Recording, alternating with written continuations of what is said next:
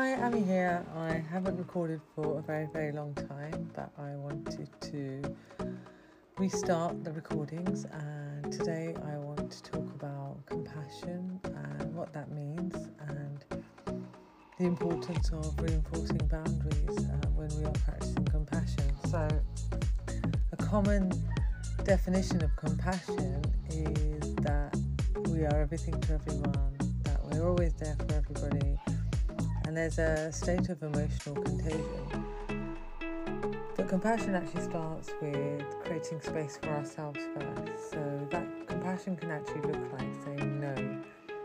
And only we know when we need to reinforce those boundaries. So this isn't about not being there for your friends and family. This is about creating a list of non-negotiables so that we can ensure that we look after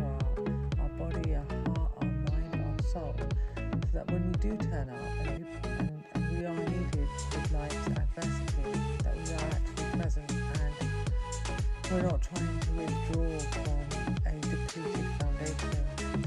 So compassion for ourselves is actually building a solid foundation from which we can turn up and serve and contribute to um, the causes, the ideas and the relationships in our lives compassion is not emotional contagion. It doesn't mean we absorb someone else's pain or the pain of everything around us because how can we turn up how can we turn up and serve if we are just completely dragged down by life's challenges? So we have to take the responsibility and it starts with self-awareness. Now what is self-awareness? Um, it is paying attention. It's paying attention to how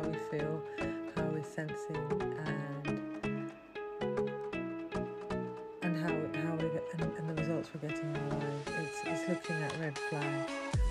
It's listening in to ourselves first, listening to our body. And the way we can do that is to take time out every single day. And it doesn't have to be a big, big amount, just small amounts every day to create space for reflection, for asking ourselves questions such as Am I am I happy? Am I aligned to uh, what I want to do?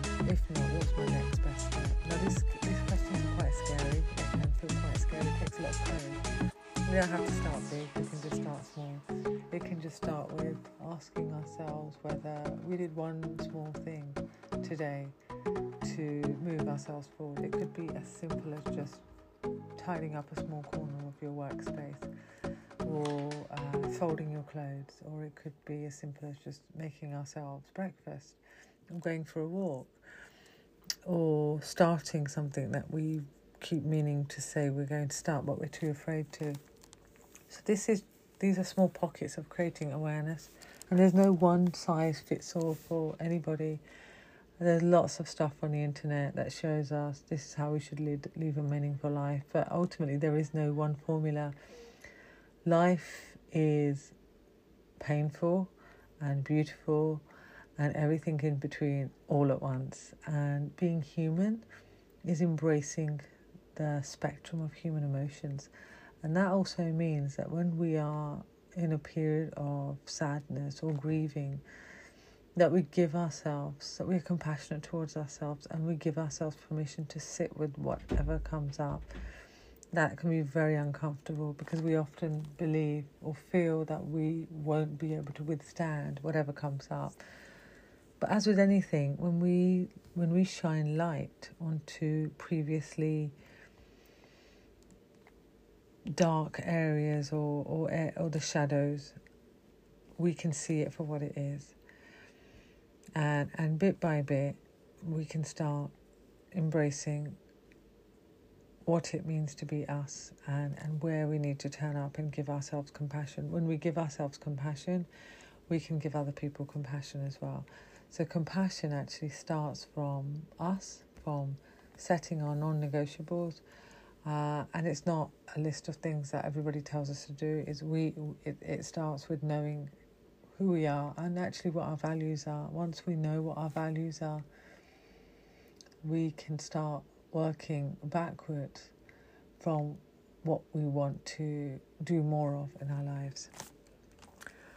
So that's my very short segment on compassion, and I will try my very best to record an episode every single week to keep the momentum going. Thank you for listening. Bye bye.